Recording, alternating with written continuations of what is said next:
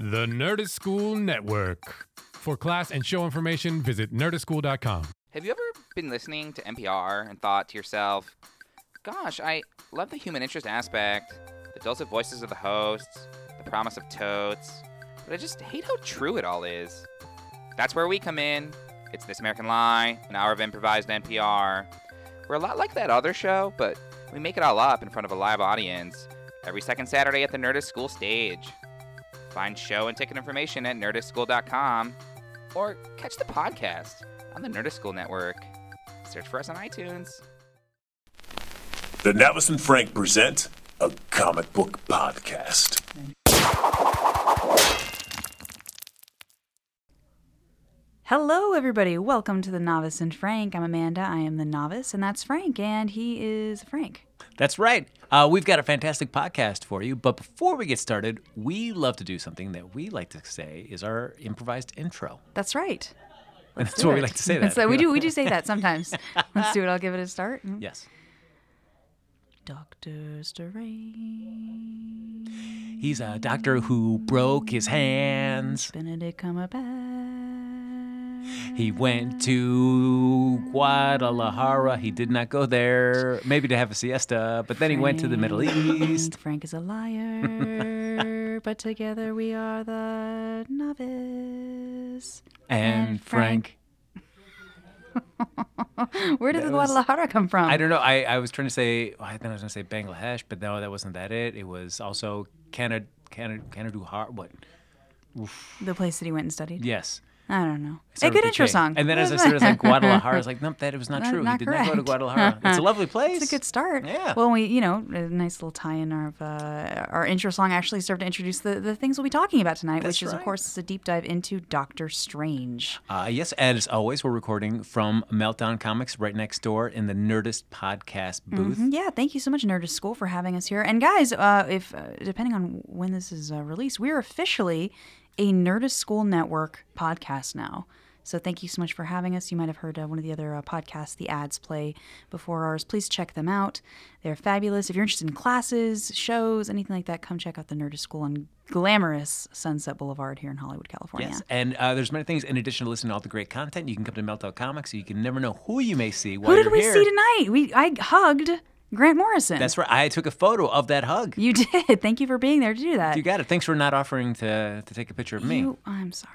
No, that's I cool. was really excited about his accent. Yeah, that's great. I just zoned out. No, that's that's cool. Uh, yeah, so uh, Amanda picked up uh, the last uh, hardcover edition of his new series, Claws. Mhm, It's beautiful. It's kind of, and he pointed out it's like uh, kind of like the Bible.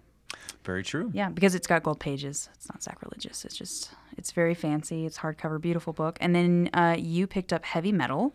Yes, and Amanda got hers personalized. In fact, Grant Morrison even asked if it's like, oh, should I make this out to you? Yes, and he and I said, well, that would be lovely. My name is Amanda, and because uh, when I met Jim Lee, he, I was telling him about our podcast, and he very funnily wrote, um, Amanda, my um, the best podcast host, better than Frank, uh, and so I had Grant Morrison write to Amanda, and then he wrote, who is better than Frank? Better, underline with two exclamation points. Yes. Uh, Sorry, Frank. no, I picked up an issue of Heavy Metal, uh, the new series that he oversees, the the magazine that he now oversees. He only signed it, did not ask me who it was for. Um, did not, uh, no picture was, you know, was offered. your, your sourpuss. I I thanked him profusely for All Star Superman, uh, Animal Man, and Batman R.I.P. He thanked you for reading. He said, That's thank great. you so much for reading. But you know, at no time did he say, "Hey, can I personalize this magazine cover that I'm going to autograph to you?" just asked him. I should have, but I also felt like, wow, wouldn't you ask like, "Hey, should I make this out to you?" Well, But I'll instead, say no, this. Just wrote it. now he will never come on the podcast because you're just shit talking. I- like I'm not- no, I, I'm not. I I- loved him. I thought he was fabulous. I there is no. He is a fantastic individual and very creative and incredibly talented, and yet you know. Just I would have wouldn't mind if he's like, "Hey, can I make this out to you?" And I would have loved to have been saying, "Yes, Grant Morrison, you can make this out to me." You should have just asked him. Uh, yeah, but you know, I thought the question, but yeah, I mean, I guess like, yeah, I suppose. But when he asked you, I figured like the etiquette was he would ask somebody if they gave him something to sign, he would ask, ask should I should I make this out to you? Oh, mine's fancier than yours. Wow, that so okay. Uh, like, I mean, I guess you know they're used to like people just getting things autographed and then flipping it. But it's Yeah. like, but I'm right there. Yeah, you know, why not just You ask? could, well, you know what? We'll, we'll make this one short, and then we'll we'll go back out there, and you can yell at him and be like, "Listen, Grant Morrison, I don't appreciate your etiquette here this evening." Well, it's too late because I can't go back to him and say like, "Hey, now add this extra little goofy bit on top of your autograph." Like, it's too late. The moment's gone. It seems weird for You me to just go draw back. an arrow and be like, No. "P.S. to Frank." Yeah. Ugh, that's terrible. Oh. It's uh, because you know, side story. I, I uh, about Comic Con. Uh, I, I once re- met Robert Smigel. He was there. Mm-hmm. oh, that's cool. And I was like, you know what would be awesome is if Robert Smigel's here and I get a chance to just meet him. Why don't I have him do my outgoing voicemail message on my yeah, phone? that's cool. What, like, did you pay him? Offer to pay him or anything? Well, no, because I just like, hey, can you just do my voicemail real quick? Like that was it, and he did it, and then it didn't work, and I was like, can I go back and ask him to do it again? No, that's rude. That's hard. So I didn't do it. When we were at Comikaze, you know, like two week two weekends ago, uh, my poor brother Hunter, all he the only person he really wanted to meet was Kel Mitchell from you know all that and Good Burger and and Kenan and Kel. We grew up watching that, and. He, Kel, I think Kel was only there until like you know one o'clock or something, and um, Hunter he dropped us off because the traffic was so bad that we got out of the car, you know, like three fourths of a mile away and walked to the con while he he's like no i'll park you guys go. It took him almost three hours. Like he was there and i was afraid he was going to miss kel so we went and we like got it. I was like hey would you mind recording this video for my brother? So he started recording the video and my other brother austin's like oh no oh he had to like interrupt him and be like oh i had it on snapchat. I'm sorry could you So we had to start over, and he was so nice about it. He really was really great about it. But I felt bad that he like agreed to do this video, and he started doing it, and then he had to like stop and go back. And did your brother get there in time to see him in person or no? No, so I'm glad we recorded the video for Yeah. him because it was it's him. like, So re- regardless him. of the the slight kind of uh, little hiccup during that, it all was for the best. it all worked out, yeah. But maybe you know, I think if you took this back and were like, listen, I was really nervous to meet you, Grant Morrison. Would you mind like personalizing this for me? I think he'd be like, yeah. I gotta, I, I, gotta, like, I have to set it up like that. I gotta set up, you know. I'm Do you so, want me to take it and be like, would you personalize this for my friend Frank that I had you write shit about on the inside cover of my book? and continue to write more shit about him on this magazine that you've already Yeah, signed would for you him? say to Frank, n- would you sign this to Frank, not as good as Amanda? and you get it back and you just like weep sad tears. That would actually no, because that's what I said. Like I should have got that signed. That's what I should have had him sign. And Mm-hmm. uh, you know what? He didn't even didn't even offer that to me. He just took that magazine before I even knew it. He had already just signed it and just threw it back at me. He did not throw it. Threw okay, it. all right. Well, you got to not have such a sourpuss. I think that's the problem. I think You know, uh, uh, Trevor is in there. Uh, Trevor, uh, also the host of a, a show here, the Nerd School, Yes. one of the Nerd School podcasts. Yeah. But also our engineer. a uh, podcast of two worlds. Yes. correct? Yeah. Mm-hmm. Uh, all deals about Flash in as many iterations. Uh, Trevor, you purchased something from Mr. Or, uh, purchased something to have Mr. Grant Morrison sign, correct? Yep. Did you have it personalized? Nope. Do you regret that decision? Yep. See, did because did he did he even ask? He just took it and signed it and gave it I back. took it, signed it, and gave it back. Yep. See, what is that all about? Did I you- slam my don't fist. break the. We're brand. We're Nerd School Network. We can't just go breaking their furniture. Did okay though. No, but I Did you also- guys I make did it- eye contact before you handed it to him? Did you No, it greet was him? Like, I handed it to the first guy. He signed it and passed it along, and Grant Morrison signed it. And then I like tried to talk, but he was just like clearly. Not interested. Oh. He's clearly like talking with other people. Ugh. yeah, you guys, yeah. you got to make eye contact. You got to be friendly. I, it's a I rough gave- world I right made now. eye contact with him, and I only had him sign it. None of the other two guys flanking him. A- And, we're respectful, uh, great artists and talents that they are, but I was there just to see Mr. Grant Morrison, and sorry. made that eye contact. At no time did he say like, you know what?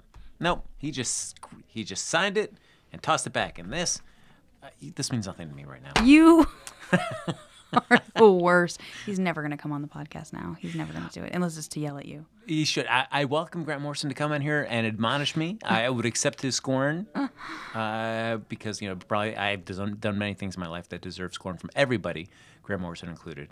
So, uh. Well, but I, I- would ask at least uh, feel free to yell at me, correct me, admonish me, but just at the end, uh, just ask if you'd like if you could personalize something that I want you to sign. Uh, I will apologize. I owe you an apology for not offering to take a photo. I never want. I never feel like I like getting photos with people. I think it's fun, um, if it's the right time and place. But I never want to assume that like you would want a photo because I asked I think I asked you to take a photo of me. I well, you said, oh, can, I should get a photo, and then I was like, oh, I'll take it of you, and then you said, oh, uh, I, well, my camera's not so great. I was like, you know what, I'll take it on my camera and text it to you, and then at no time did anybody say, like, hey, you know, maybe Frank, would you like a photo of Grant Morrison? That never came up. Is that why you haven't texted to me yet? Mm, yeah, that- Because, that- I because you're that- holding it. Because right, you're I'm- resentful. that's right. you're so angry. I'm so legitimately my phone. My phone. I've got an old phone and the camera isn't very good. Mm-hmm. Okay, this is uh. But So already, I'm so, uh, sorry. Okay, so the, let's start the podcast on a fresh note. There you go. I'll I- just say so you far. can you can expect your apology someday from Grant Morrison. In the meantime, you have mine. Oh, great. So far, Grant's broken my heart. Amanda's broken my heart. Trevor, though, has not. We are brothers in this anguish that we feel. So, I'm sorry, Frank and Trevor. I apologize to both of you for not offering to take your photos and for not fighting harder for you to get your your books personalized. well, all right. fine. Okay, all right. Uh, so, hey, guess what, guys? Doctor Strange came Doctor out last Strange week. came out. It did. We went and saw it. You know who? We, yeah, we saw it together, folks. If you wonder, like, hey, do Amanda and Frank ever hang out when they're not doing this podcast? The answer is yes. Sometimes we do. That's right. hmm Yeah. Sometimes we're real friends. There you go. Uh, yeah, we went and saw it, and uh, I we and we honestly didn't talk much about it afterwards because we gotta because we got we got to do Frank. We got to save it for the cast. Save it for the cast. That's right.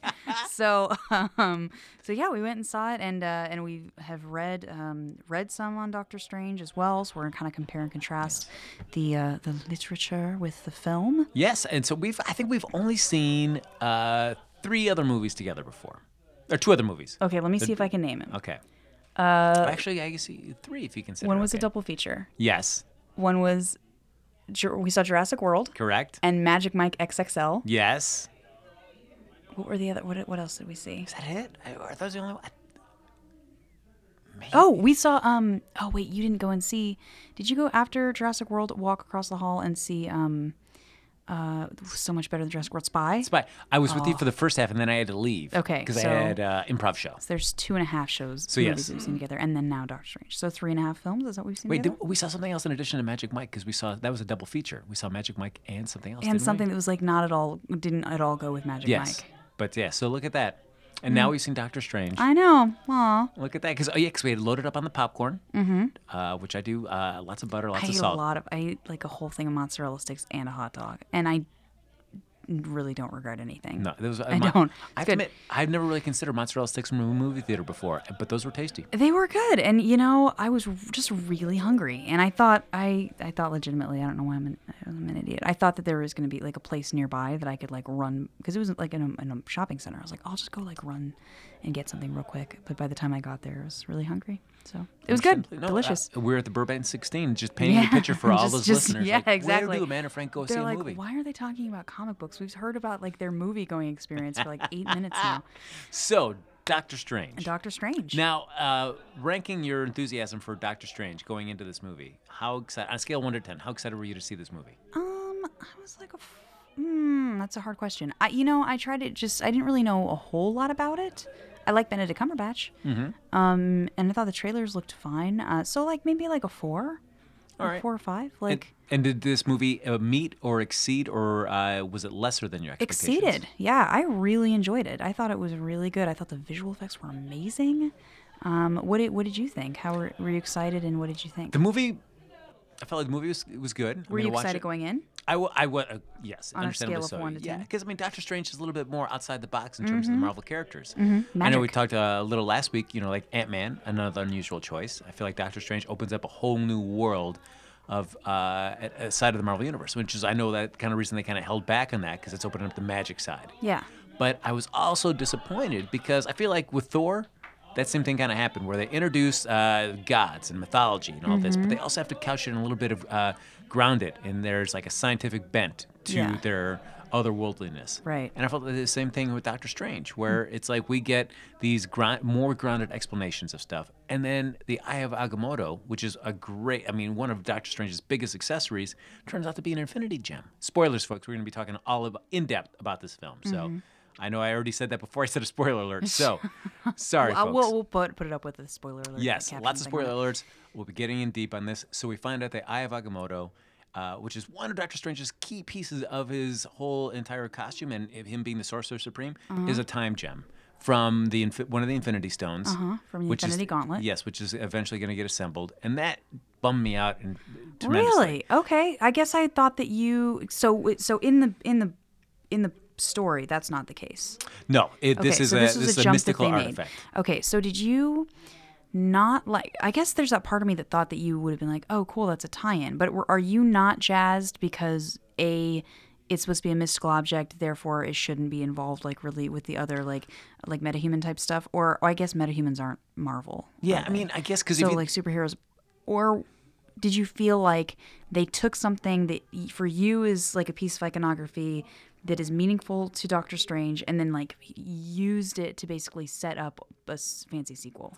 I would think so because that would irritate me. It's also, I mean, if you think like the Vision, the reason that he has the gem on his forehead very different than it uh, is in the comics, and they set that up to be one of the Infinity Stones as well. So I mean, it's a slightly altered use for that, but for some reason that just didn't ma- uh, matter to me as much. For some reason, because I, because I, I think at the end of the uh, Infinity War or whatnot, I mean, the whole idea is that they assemble the Infinity Gauntlet, and he's going to need all the Infinity Stones, which means that you're going to have to essentially destroy the Eye of Agamotto.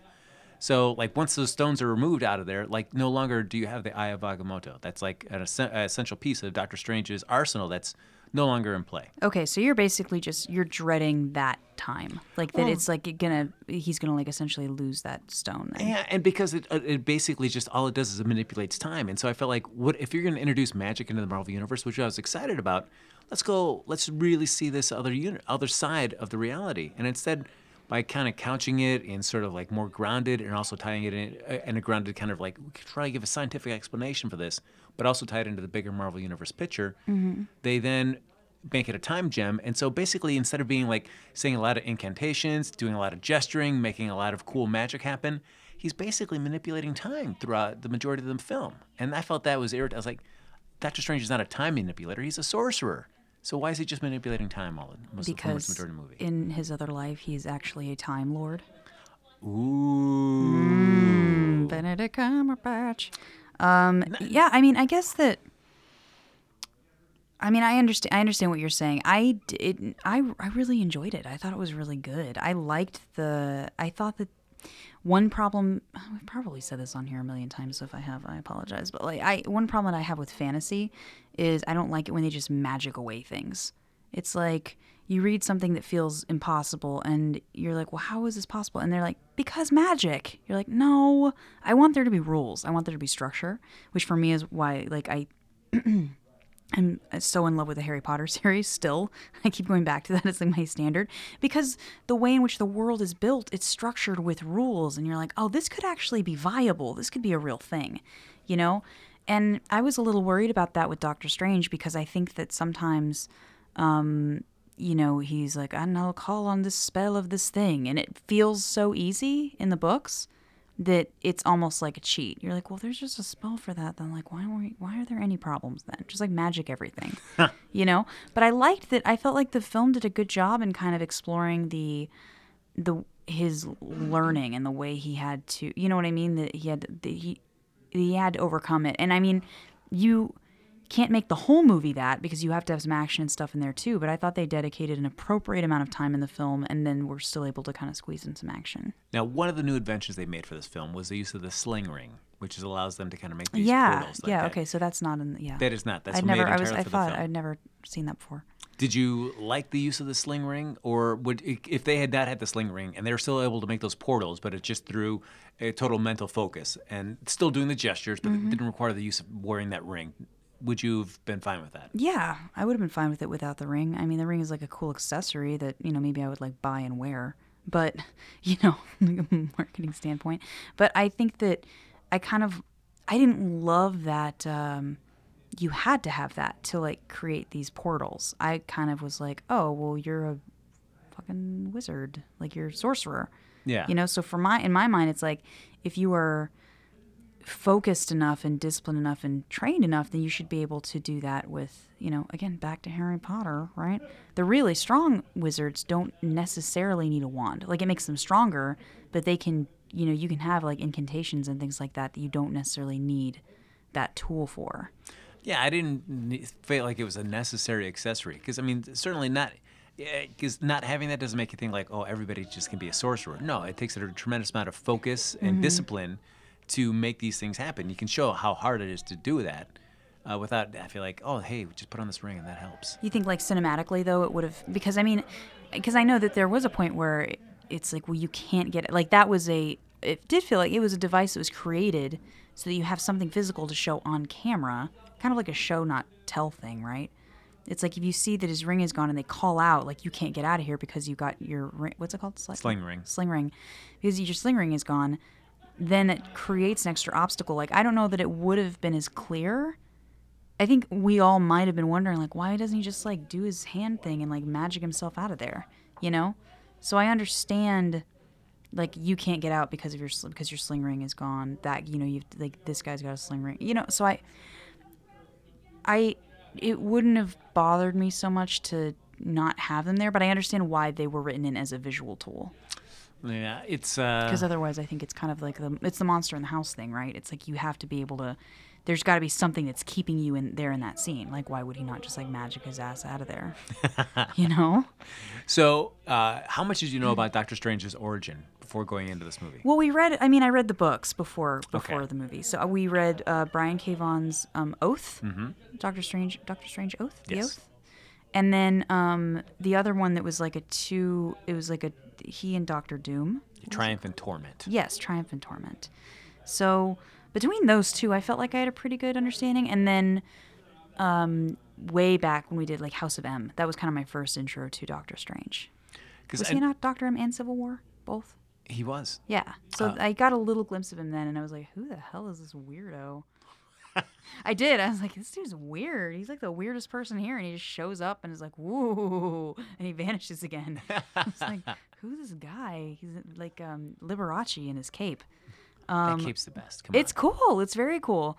Um, but after reading, you know, The Oath, and I, I think he's really awesome. I really like Doctor Strange a lot, like more than I have, I think, most of the other Marvel characters that I've read about. some of the criticism or just opinions about the film was that like wow hey stephen strange is so similar to tony stark and certainly the broad strokes of it i guess it's you know like a very arrogant individual that is is humbled and then has to try to rebuild their life in some fashion. So do you do you feel like their origins are in a sense too similar? No, I don't. I think that, um, I mean, I, I definitely see where that comparison could be drawn, but it still felt like a different story to me, you know? Um, maybe because it's the metaphysical and the spiritual versus the mechanical, you know? Um, yeah, I, I thought they were still different. Was that was those critics those critics you? Or- no are no i mean because it's like you know those are the origins from the comics and they Mm-hmm. were invented around the same time you know it's kind of a similar kind of trope uh, Mm-hmm. so i you know that didn't bother me at all because it's still two different executions of a similar base idea Mm-hmm. so they may have common uh, common themes but they went in totally different directions right. uh, do uh, now the other big thing uh, there is also the ancient one Yes. uh, in the comics uh, more of a like a Tibetan monk sort of character, Mm-hmm. an elderly uh, Tibetan man, I believe. So now, but here in the film, Tilda Swinton. She was Celtic. awesome. She was really cool, and I mean, they didn't go a whole lot into her backstory, but I thought, I mean, Tilda Swinton's awesome anyway. I don't know like what you know, alien race she is, but she's, I think she's great. But yeah, I thought that it was an, it was an, a different approach, but I respected and appreciated it. You know, I thought it was cool. How do you feel? Because certainly I cannot speak to it as ne- neither woman nor uh, somebody of you know uh, Eastern descent. Mm-hmm. Uh, the fact that there's like, hey, you know, if, why are you ca- casting Tilda Swinton in this? Why couldn't it have been somebody, you know, more like an Eastern actor Right. doing something like this? Right. I mean, I think that it's a it's a trade off, right? I think that for me, it's they went a different direction completely with the character. So I I I have more respect for that than if they had just cast like a white dude.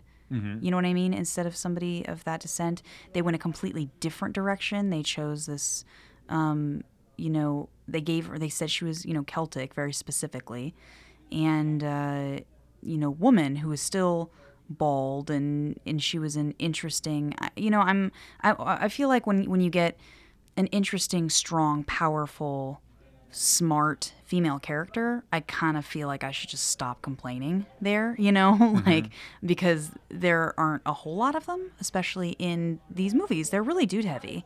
And even lesser to find she's not a sex object. she's not sexy. Like I love Scarlett Joe. You know, mm-hmm. I think she's great, but like, does anybody know anything about her other than like mo- for for the most part, right? Does anybody now know anything about Black Widow other than she's like wears a really really tight costume and she's like kind of a ninja? Like that's kind of you know, and she's like really hot. That's sort of her thing, right? Yeah. So it I feel like I can't I'm not really in a position to be too critical when they they took a very different direction with the character. If the character had originally been um, an African American woman and then they cast a white woman, I'm like, well, maybe, you know, like just cast truer to to form unless they took it a completely different direction with like a different origin story and stuff. I mean, what if they'd done an Eastern female actor instead of Tilda Swinton? then I think that you know I think that would have been great. They just would have taken her a, uh, a direction very. In that case, keep her very close to the comics. You know, give Yeah. her the same backstory, same everything. So for me, it's like make a big choice, or like make a big choice and and stick to it, or stick to the source material, which is also good. You know, I don't like that kind of like middle grounding. I think it's sort of weird. Yeah, and I also don't know if I mean I'd be curious to see because a lot of the comment, the criticism was coming up before the film was out. Mm-hmm. They're just basing it solely on the casting and what the origins of the character were in the comics. Mm-hmm. So I'd be curious to see what people think of it now after seeing the film. Do Mm-hmm. they still find that that criticism uh, holds up? Like, oh, I rather would have seen an Eastern actor doing this. This was a chance for growth and opportunity. Sure. That, and uh, I understand that too. I think that's valid. I think 100% valid. I just I liked her performance. I thought she was really good and um and I Get to thought she in a fight scene.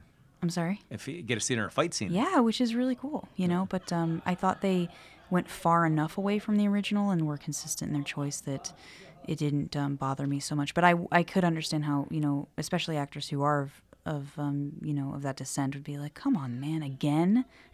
again because because you know hollywood has a tendency to do that so i get both sides of it but i liked her performance a lot So I and I, I thought it was an interesting take on that character and just the way that uh, is it just like uh, when Stephen Strange first gets there and she's the one serving tea to everybody. She was Mm-hmm. and, and like asking people if they wanted something. She was it, also serving others and, and not feeling that everybody had to serve her. I thought that was kind of a, a yeah cool take on that character. i thought so too and she's slight you know i thought that was another big difference right she's a slight um you know petite soft-spoken woman you know who's super ends up being like super fierce but uh I thought that yeah, it was an interesting take on that character. I thought it was a cool artistic choice, and the movie itself, artistically, like I just want them to win all the awards. The art direction of this movie was amazing. The costuming was gorgeous. The sets were beautiful. The digital effects were crazy.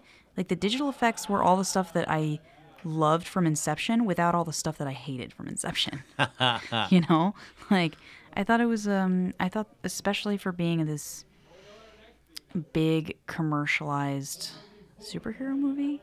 Mm-hmm. I didn't feel like it felt. It felt to me like a lot of attention to detail had been paid to um, uh, just like the little the little details. You know, it it didn't feel like for as for as obviously like CGI'd as it was, it looked be it looked great. It looked really beautiful.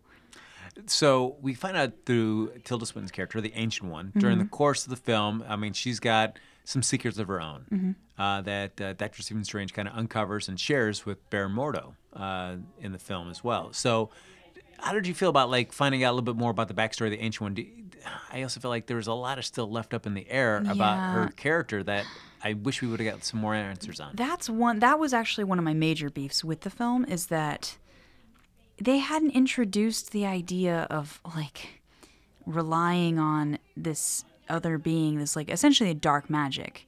And like they hadn't introduced that as being like a mortal sin, like you can never do that. And I guess that they didn't really I didn't think they really pushed that idea too much. So when she's like, Yeah, I've been leaning on that to keep myself alive, basically, for to be like I didn't I didn't feel that moment, that like deep gasp moment because I was like, okay, like so, like why is that such a big deal? Yeah, I and mean- and they made such a big deal about it, but only at the very end, like only, you know, spoiler alert, like only, you know, like when she passed was even like a big deal, and so I guess I, I wish they'd set that up a little bit better because I just.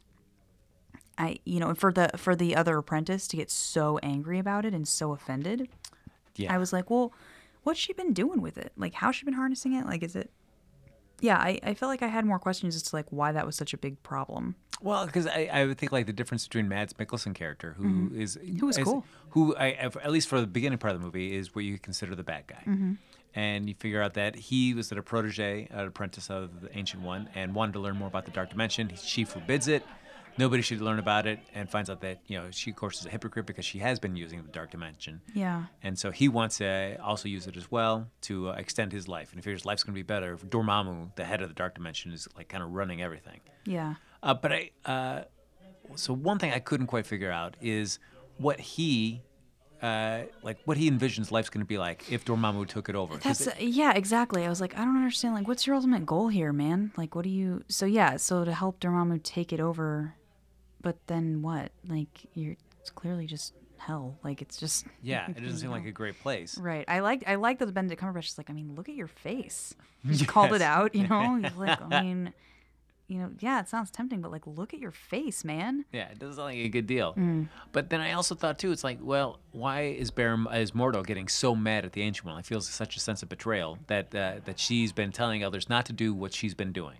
Yeah. And I think like, well, she's been around for hundreds and hundreds of years, and she has not tried to uh, have the, the Earth go into the dark dimension. Yeah, Uh, I so, guess- So I yeah. feel like, yes, you could be like disappointed that you find out that you know she's you know been doing something she says she instructs others not to. But by the same token, she's had her reasons, and she's not trying to destroy the Earth and make it part of the dark dimension. She's been doing this for hundreds of years, and clearly, you can use this for other reasons other than evil. Yeah, and I guess that was kind of my thing too. It's like it feels like something you'd be like, "What? What?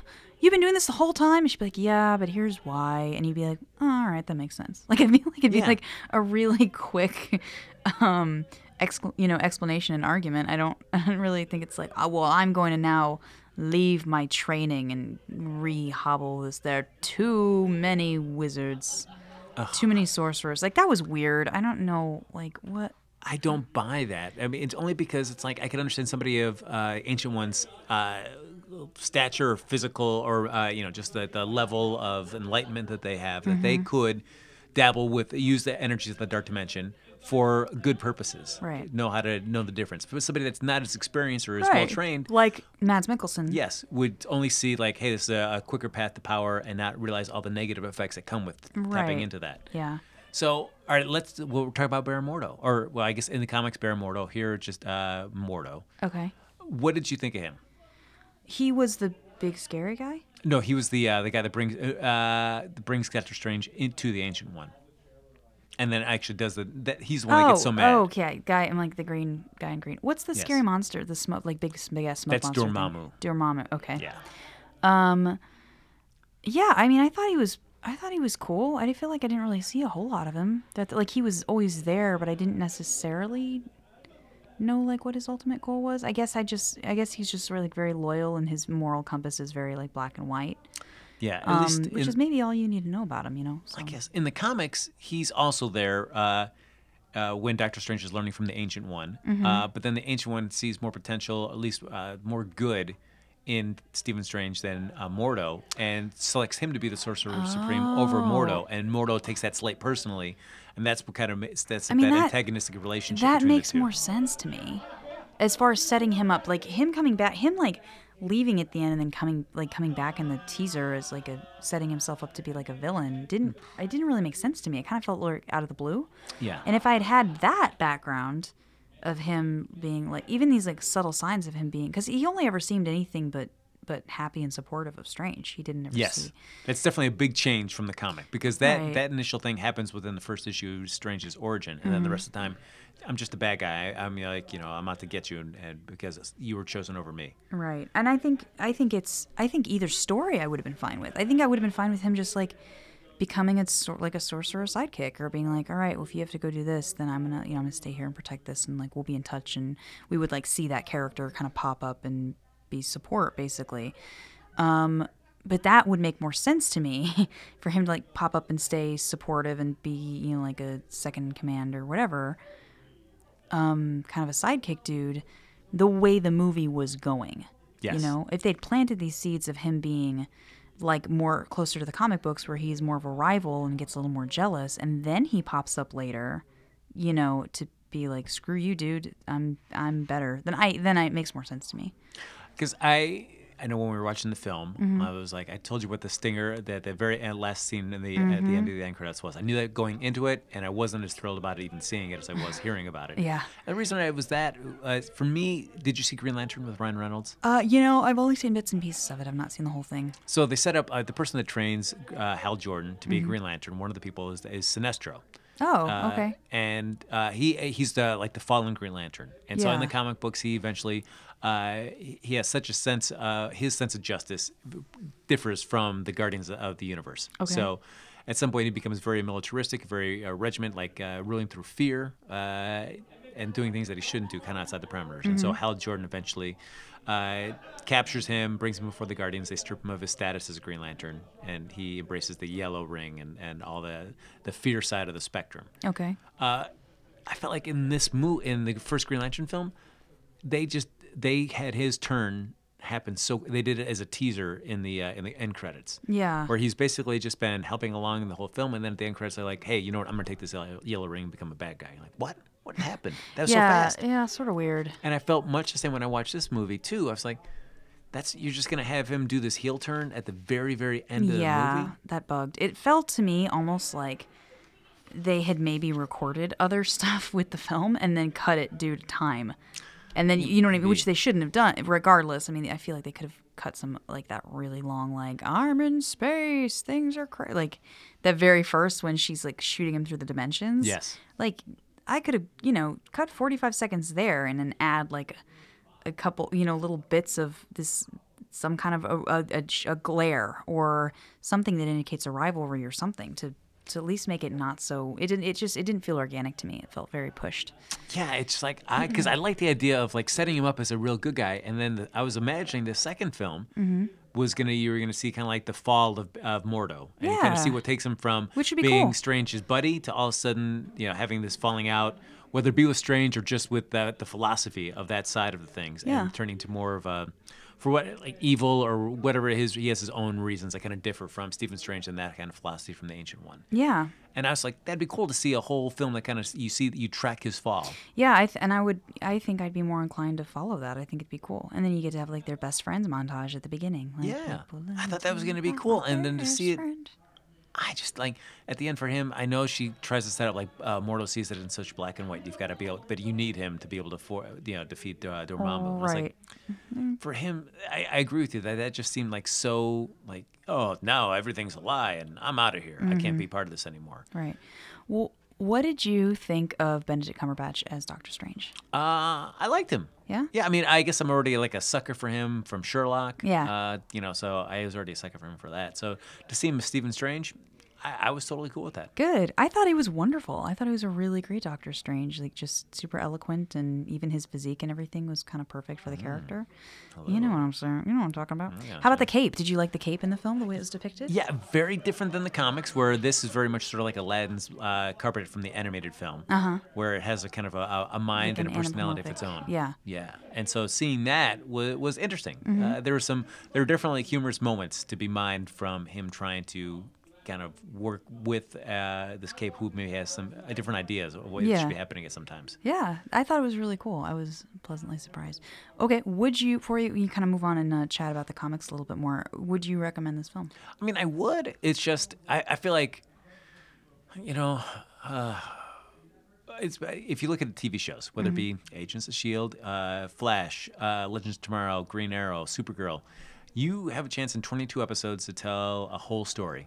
Uh, you can set up a bad guy. Maybe that's a big bad of your season. Maybe you're doing smaller big bads leading up to something Like big. But yeah, but you've got like some kind of big thing at the end of the season. You kind of finish your story and then maybe have a cliffhanger, maybe just kind of do a conclusion and you pick up with another villain or another storyline the next season. And that's in, that's in 22 episodes. Mm-hmm. Yeah. One season, uh, nine months out of the year year. Right. And for this, like this is just one more small piece in the Marvel puzzle, which certainly is ambitious and probably has never been done on this. It has never been done on this scale. And Mm-hmm. for them to stick the landing is going to be really impressive. But by the other side of me, I'm like, man, by the time this is all done, it's going to be 10 years. 10 years of this because Iron Man came out in 2008 and Avengers Infinity War Part 1 happens in 2018. Yeah. So we're just like seeing these small little drabs that's going to get us. Like we all know what the end thing is, and yet it's still it's still two years away now. Yeah. that we're still going to get to it. So part of me is like, part of me, while I enjoy seeing all the pieces come together, I'm also like, like, man, can we just do something else that doesn't lead into this? Like, either get to it already so we can move on to what's next past Thanos. Yeah. What's next? Yeah. I want to see that. So I'm torn. I enjoy it, but I'm also frustrated by it at the same time. Yeah, I could see that. I'm kind of um I don't know if I'm like the exact same as you or I'm the complete opposite and that I don't really give a shit about the big like the movies where it's like everybody. Those are always the worst ones for me. Mm-hmm. Like those are always it's like, well now we're to have the whole 15 person team. It's like great. It doesn't play in 2 hours. You don't give you don't get to give everybody their their due in that amount of time.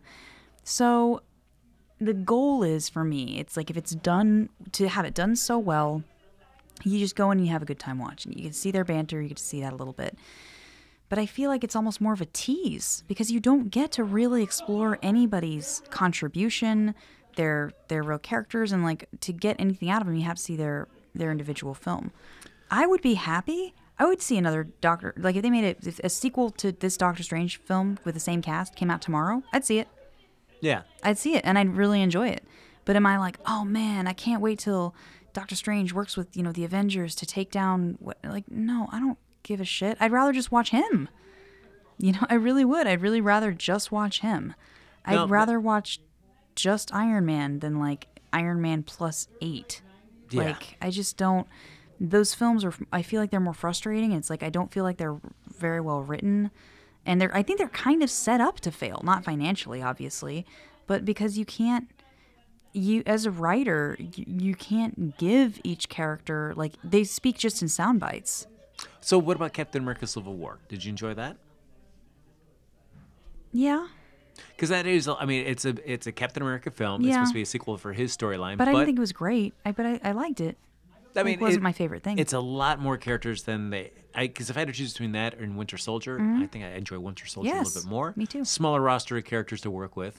Uh, I mean, this one, I mean, a lot of characters to juggle. Mm-hmm. I mean, you basically, I think you get to focus more.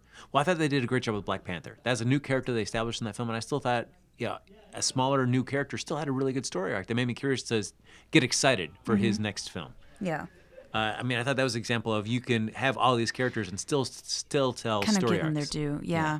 yeah, But I think that once you get up past a certain number, it's like, oh, like I just don't care. Like, like Yeah. it's just you know, and I feel like it's it's like that in the comic books too. But I think in the comic books they almost do a better job of just maintaining like a main one or two, and the other guys are just coming in as like colorful commentary. Like House of M, it's like, get out of here, Spider Man. What are you even doing? Like, Yeah, you just like, come okay. like drop in and like say a dumb thing, and then like and like go away. Because I can see why here? uh, why Infinity War is going to be two films Mm-hmm. uh, because you, there's so much to cover and so many characters to juggle that I can see like all right we got a lot to, a lot to tell about everybody Yeah, since this is the culmination of 10 years of films Mm-hmm. that we need to have two films to tell it all in. Yeah. Um, tying that into the comic books, so I recognized I was like, oh, and Rachel McAdams' character is she Night Nurse? No, she's not Night Nurse. I thought she just like became Night Nurse. No, in For me, that would have been such a great tie-in. I think if you're looking for Night Nurse, you're going to be looking at Rosario Dawson's character in the Marvel, the Netflix Marvel TV shows. Oh, she's kind of being set up to become Night Nurse. All right. So she's dealing with those street level wouldn't have heroes. been like a cool fit though? Kind of like if she, you know, like she's dealing with Strange and that's like that's her into the. She's like, what the hell Yeah. is going on? But she kind of gets used to that, and then because, you know, I thought for sure because they kept bringing people in to, uh, he he came in what twice with different people. And then he's like, well, this is kind of what I'm going. And she was like, all right, this is crazy. But she like rolled with it. And then she's good at her job. And she's a ER, you know, ER doctor. I was like, oh. And I remembered the um, the oath. yes. I was like, she's going to be night nurse. They're just going about it in a different way. And I thought it was really cool. Well, never mind. Well, the one thing, uh, it's just to touch on the movie briefly, like you say, she kind of rolled with it. What I do like is that this is uh, where the Marvel Universe has expanded to the world where it's like, I'm glad that they're having people roll with it a little more easily as opposed to like spending a lot of time like, I don't believe you. What? You're crazy. Right. That's pretty fun. Because- you have a suit Yeah. that flies. because this is happening you're in a a world, millionaire. Yeah. where we've already seen an alien invasion attack New Yeah. York. You've already seen these incredible things. So It's like skip skip right to it. They, it's changed their reality a little Yes. bit. Yeah, that's you're right. That's that's cool. You're right.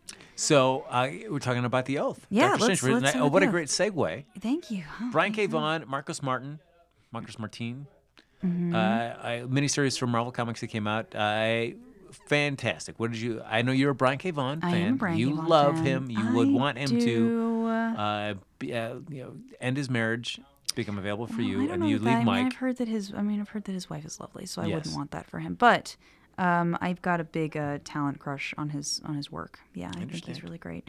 Um, yeah, I thought this was really. I mean, it has.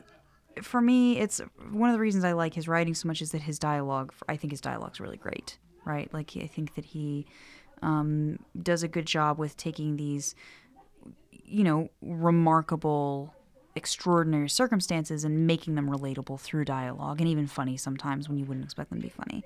Uh, and I thought that was true with this also. Um, I thought the art was good. I thought it was, you know, fitting and.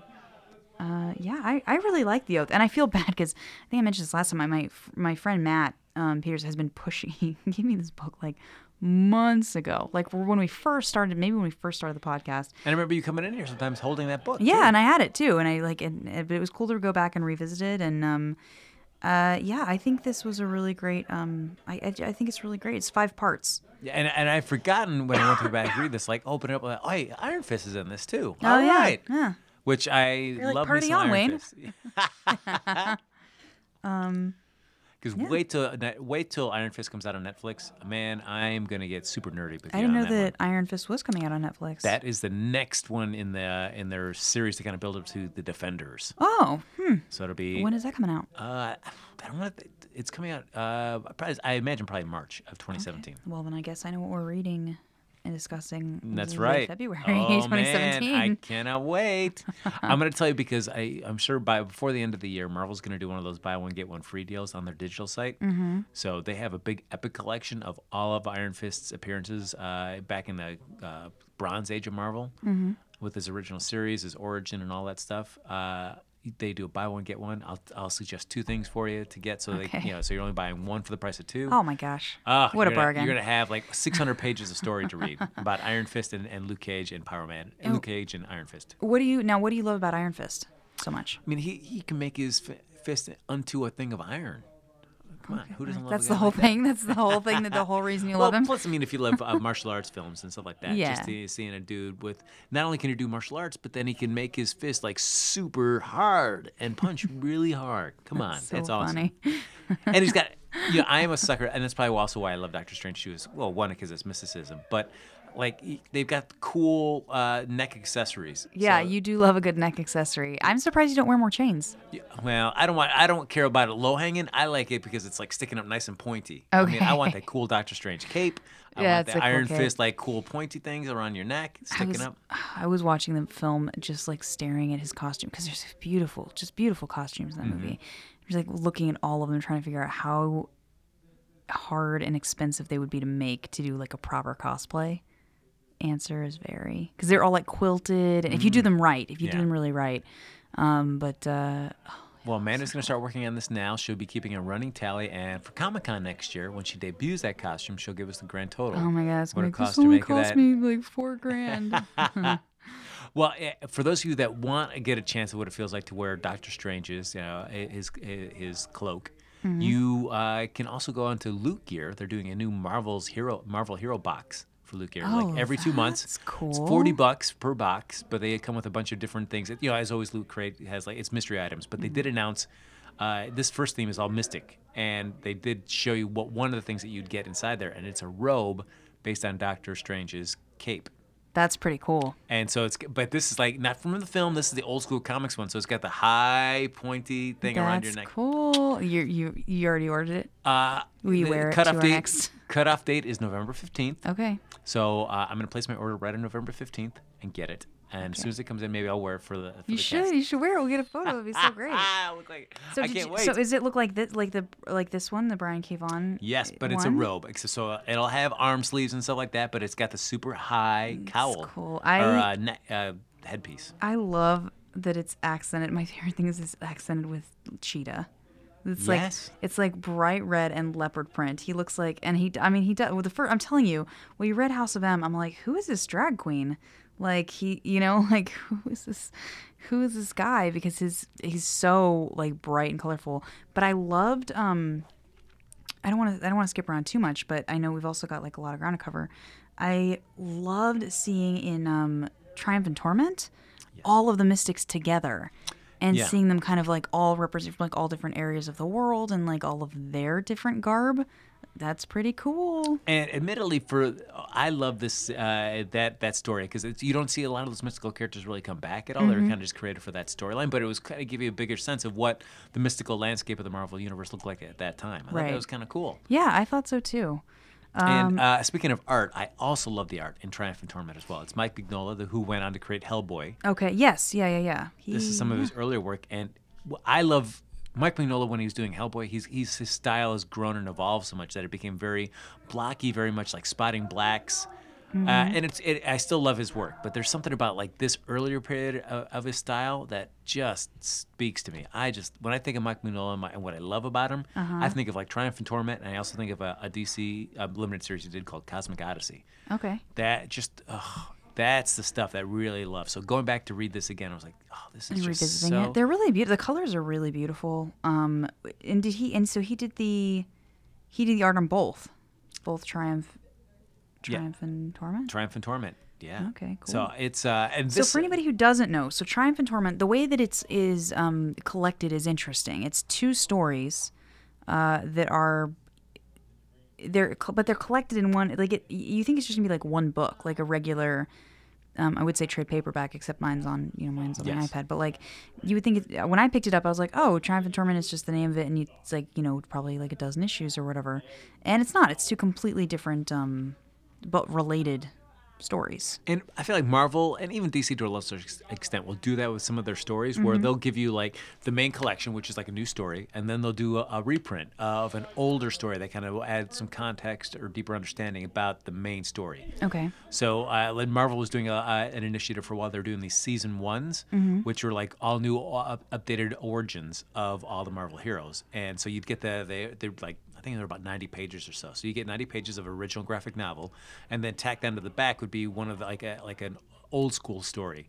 So you kind of see like the the actual origins. So like with Doctor Strange, will show you like an old school Doctor Strange origin from Strange Tales. And you're like, Yeah. oh okay, so I see where how his origin was in the 60s, and I see how it is now. That's really cool. Yeah, I, I agree. I think the art in this is pretty cool. It feels very throwback to me. Because when was this first published? This uh, pu- published in 1989. Okay, yeah, so I, I guess it suits the time. But I, I think it's um yeah, I like it. I think it's uh Oh, the art is it's- so good. But yeah. the other thing I enjoyed about it too is like if you read stuff back from the 80s or 90s, just the stylistic tics of the way people uh, wrote dialogue and Mm-hmm. stuff like it can kind of stand out like a little clunky sometimes. You're like, oh, all right, very 80s or very Right. 90s. Yeah, really dated. Really, reading this, I did not get that sense of it being dated. I thought it, it the dialogue and the way everything's written held up really well over time. Yeah, I agree with you. I mean, this is my first time writing it, but um uh yeah, I I thought it uh I thought it was really good. I enjoyed it. And the thing that's interesting about this, though, as much as I enjoy Triumph and Torment, it's a great story, and everybody really should read it. Uh, but I think if you looked at the two, it's Doctor Strange and Doctor Doom teaming up in the story. I think it's the pe- the person that changes and grows and has such a, a, a bigger character arc is Doctor Doom. It is, yeah. Which I was, and again, I was kind of surprised because I went into this one not really knowing anything about it, Mm-hmm. um, and I didn't know much about Doctor Doom at all. So I thought it was interesting to take this guy. I mean, his name's Doctor Doom. First of all, he's not like, is he an actual doctor? I don't. Because I know Doctor No. Strange is a doctor. He is. Uh, I was like, I you can't just tell you call yourself Doctor Doom. He had another. He had like a normal name. Yeah, and then he's Von like Doom. Victor Von Doom, and he just was like, "No, I'm a, I'm a learned Doctor of Doom now." Yeah, I I was like, "That's he- cheating. You can't just do that. You'd be like Mister Doom." yeah, you have to at least be like a PhD in Yeah, something to consider yourself a yeah. doctor. Yeah, I don't think he has a PhD in anything. No, I don't think so either. But Uh, Victor Von Doom is. I mean, they didn't give that kid a chance, did they? No, uh, when you have Von Doom kind of as your name, you know, like it's not going to be like super like superhero dude. You'd have You're to make yourself like guy. Gabriel Von Doom or something like really pleasant. Frank Von Doom. Frank Von Doom sounds like a pretty good superhero name, actually. All right, guys, I'm legally changing my last name.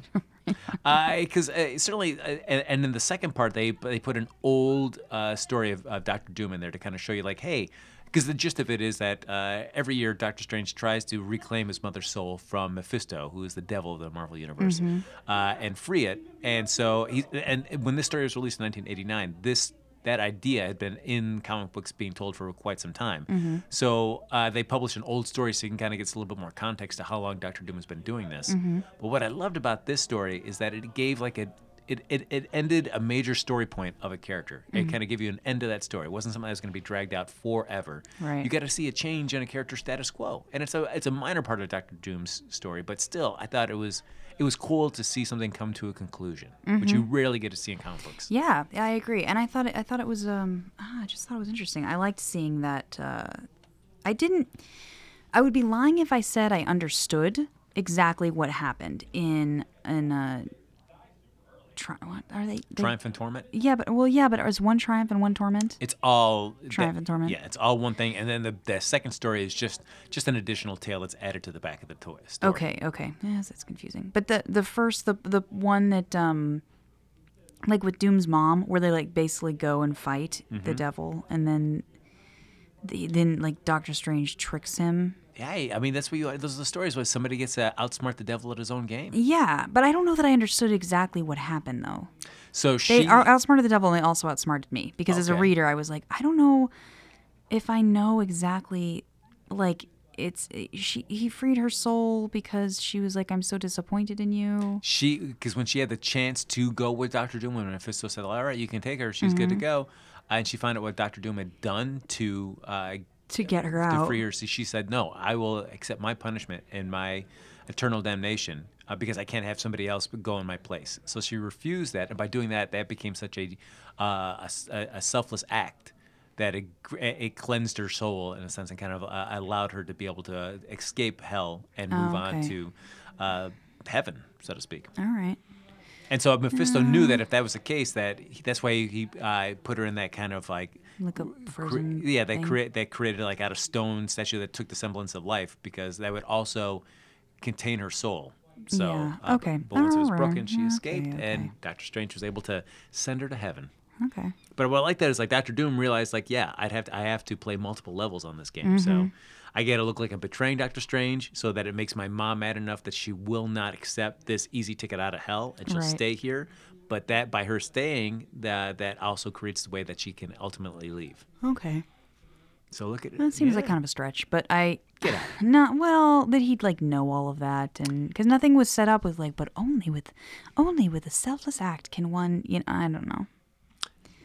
But come on he's one of the he's one of the smartest he's right up there with Reed Richards one of the smartest men in the Marvel universe but he uses it for bad things except to save his mom and that's Mm-hmm. except a good say thing heart of gold when it comes to your mom. Um, and he okay, and is he actually like there? I remember them being all surprised when they go to meet him in Doom. Where does he live? It's called Latveria Latveria. Okay. yes But isn't it a town like Doom something like? Oh, something? uh, uh, uh, uh, Doomstadt was that was that it? Doomstadt. Yeah, Yes. I, loved that. I love this. Like actually called The country is called Latveria, so that could be the Doomstadt inside. Latveria. Yes. Yes. But they treat him like a like a fair and right leader. Is he, or is he like put making them do that so that he looks good? That's always the question I think with Doom. Is like Oh, how much of it is for show and how much of not? Because he is, I mean, ultimately a monarch. Mm-hmm. Uh, so it, does he kind of rule? Does he try to make this great, fantastic nation? Uh, and, but to the outside world, he's this evil villain, Mm-hmm. but everybody within him loves him. Or does he just the way he treats the outside world is also the way that he treats the people? But he puts on a face anytime somebody comes to make it look like, no, Doctor Doom's great, man. The people love me. See, I'm Mm. awesome. I guess. So I, what I, I don't know what how is real what we as the American people can relate to that at all right now. tough to tough to I don't understand. So, so if any foreign dignitaries come to America, Mm-hmm. we're gonna have people in the streets handing him flowers. Yeah. Donald Trump saying, "Thank you so much. You're the best." Uh, her. so no I know- politics. Um. Without reservation, I know you're uh, you're recommending Doctor Strange's The Oath. Yeah, yeah. So thank you, thanks Matt for for getting. I still have your copy, by the way. Sorry about that. Um, What but a great friend. Nah, no, I'm terrible.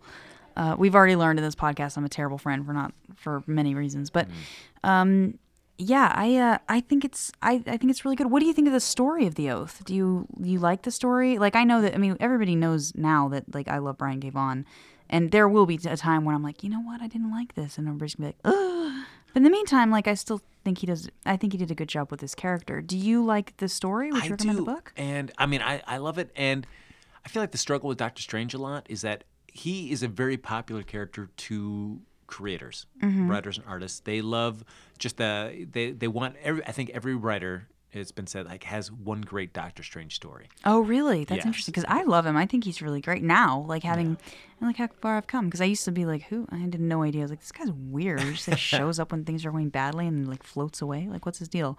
He's master of mystic arts. Yeah, I think he's the problem Sorcerer though, Supreme. Uh, he's never been able to carry a series for very long on his own. He's had a, a many tries, many reboots of his series to kind of like, hey, it's another Doctor Strange title, it's another Doctor Strange, and for the most part, they don't last very long. They end up getting canceled, Mm. and so it kind of says like, hey, is he a character that works? There are some characters I feel like that work great as a solo character, like Spider-Man. Mm-hmm. Great, Captain America. They do great. They do great individually. They also do great as part of a team. You want to see Captain America on the Avengers? That is also awesome as too. Spider-Man, cool in the Avengers too, but also, I mean, predominantly known as a solo character. Mm-hmm. Doctor Strange, they've tried him in, in team books like with the Defenders and the Avengers, and they've tried him individually as well. You know, it's just I feel like he doesn't. I, I sometimes wonder if Doctor Strange is good enough to carry his own title, or he works better as part of a larger ensemble. Hmm. Like, would it do better instead of having ongoing series that it's just a series of miniseries? So you can have somebody like Brian K. Vaughan. You- Everybody gets to co- every creator gets to come in and tell their favorite, their one Doctor Strange. I story mean, they I wanna would tell. read that. I think that would be awesome. But I don't know. I because I I don't know. As of now, I'm like, yeah, I would keep reading his. You know, like I would keep reading his story. Like if this, you know, kept going, I would keep reading him. No. Because there are are there any active active Doctor Strange stories right now? just want to be curious, and in fact, they're doing a big sale on Comixology right now. The first 11 issues, uh, I think they're at issue 14 right now, I think, but the first 11 issues are out on Comixology for 99 cents a piece. Hmm. Uh, and, uh, the first 11 issues and uh, the first annual. So Okay. if you want to go in, it's be- being written by Jason Aaron, and Chris Bachalo does the, the majority of the art on there, or Bacalo, however you pronounce his last name. Uh, and Jason Aaron, uh, he writes Southern Bastards. He wrote Scalped Oh, back yeah, in the yeah, day. yeah. Uh, he also revitalized. He did a, another crack at Thor before he did Doctor Strange. So uh, it's and his story is great. So and I've I picked up all the issues on Comixology to go and do, deep dive on his uh, approach to Doctor Strange. So given how much I enjoy what he's done with Thor, Mm-hmm. I'm curious to see what he's going to do with Doctor Strange. Cool. So he so he does have a current series ongoing right now, and because I also feel like it's tough to do a series of Doctor Strange where every creator gets to come in and tell their best Doctor Strange story because then it becomes like an anthology, and anthologies for some reason just don't seem to do very well. Oh, really? See, I would love that. I but I kind of love that like uh, feeling. Well, I'm like a 12 year old boy. I'm like I love that feeling of completion. but I I do. But I I I. I, I like being able to read a whole story. That's why I love buying out a series. Like when I, you know, if I'm if I've read a, something and I'm like, this is really great, and I'm like, oh man, I can read the whole. It's done. There's like, you know, it's it was like five years and it's finished. I love that because I was like, oh, I know that it's gonna have a resolution. Yeah. You know, I, I love that. So Well, the Comixology sale, if uh, by the time that you the listeners get to listen to the podcast, that sale will be over. So this message is only to Amanda Barnes. okay, great. The only one that can actually do anything about it in time. Uh, it ends tomorrow on uh, November 10th, I believe. So Okay. tomorrow night. So. All right, get it, get it. While So get so get on there tonight. Get that Comixology. So you get for eleven bucks, you get eleven issues of Doctor Strange. Okay, Not a bad deal. not a bad deal. Are you? You're, this is like the third thing you've pitched tonight. Like you like an somebody hire Frank to do all the commercials for. I'm right here for you folks. I'm He's here right for you. I'm here for your comic reading pleasure. Well, I feel like maybe. I, well, we decided on on this series together. For do you feel like we've got a, a had a good discussion about Doctor Strange? Yeah, I know it's getting about that time. That Yeah, it's getting about that time. down. I know. Um, what do you want to talk about next time? Ooh, I mean, I know we've got uh, we just wrapped up with Doctor Strange. We've talked. Uh, I you don't watch any of the DC TV shows, do you? I don't, but I can. I don't want to make you have to watch any shows. Well, if, if they're good, I'll, watch them. They're on the list. It's just a matter of like, right now I'm watching Westworld, Hmm. and I'm watching. Uh, I feel like I'm watching a lot, catching up on Masters of Sex, and I'm like, there's a bunch of stuff I'm watching right now. I got you. I, uh, well, you know what? Uh, we've got Walking a. Dead. Uh, well, we've been talking about a Marvel film. Should we, uh, a a Marvel title? Do I do we talk about like a, a DC title? Mm-hmm. sure, let's do it. Uh, we should do one of the. Ooh, um. Oh, hey. Oh, hey, buddy. Because you know they. How about because they just did the uh the the, the awesome Wonder Woman trailer.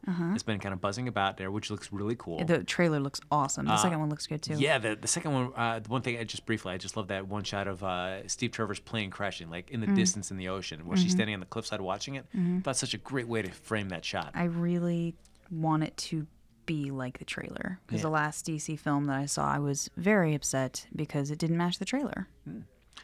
What if we do a little uh, read through of Wonder Woman Rebirth for uh, DC? okay, cool. Does that sound intriguing to you? Uh, Greg sure. Rucka doing the writing for that. yeah, did we not already do Wonder Woman Rebirth? Did we? No, because I feel like we may have talked about it briefly. we did Wonder Woman Year One.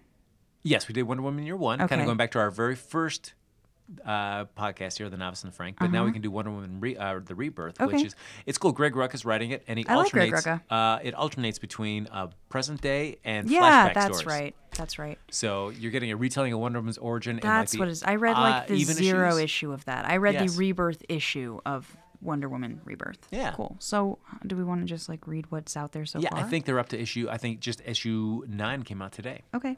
Cool. Including the Rebirth issue. Um, yeah, why don't we do it? That'd be nice because I've uh, I've been picking up, but I'm like four or five issues behind, so it'd be great to give me a reason to crack down and finish up on those. Great. I'll be interested in seeing. In Yes, the, look at we're timely because we're tying into that Wonder Woman trailer. that's we're on the our, we're a podcast that's so on the zeitgeist. timely.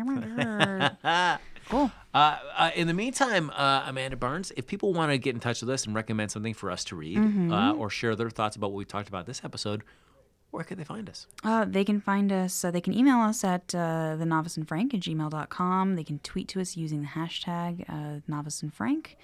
Um, they can find me at comic book novice on um, Instagram, pretty active on Instagram and Twitter. Where can they find you? Uh, you can find me on Twitter at HappyGoJackie, and then just you know just take a look behind you. I'm always creeping around somewhere. Yeah, he's, That's terrible. He's like a friendly, friendly creeper. Yeah. Um, and thank you so much again. We mentioned uh, the uh, Nerder School Network. Thank you for uh, for welcoming us in with open arms. We appreciate it. Thank you as always to Trevor, our um, amazing and very patient uh, audio engineer back there. Check out his podcast, Podcast of Two Worlds, about the Flash. Yes. Pretty sweet. How can you go wrong about that? Yeah. Trevor, what's going to be on the latest episode of Podcast of Two Worlds? Uh, Wally's gonna be going crazy. Ooh, well, it's going crazy. Yeah, that's the next episode because the election preempted new episode. Ah, all right. Well, Perfect it's going tie-in. crazy. Look Perfect at that. tie-in. Even Uh, more bullshit Tuesday. You, thank you for Grant. Thanks, thanks Grant Morrison for giving us a, a jumping off point for this podcast. Yeah, thanks for not signing, personalizing my magazine, Grant. He will walk out. Frank will get a hug. Uh, thank you, everybody, so much for listening. And uh, I guess we'll play ourselves out, Yeah, let's do it. right? There you go. Take it away, Amanda Barnes. The magic cape and a pendant around his neck. He's got a sling ring to ride, and he don't care. Uh, I can't even follow that up with anything. Doctor Strange featured tonight on the Novice and, And Frank. a sling ring to ride. I'll keep it. Yay! Hey, have a good night, everybody. Bye. Bye.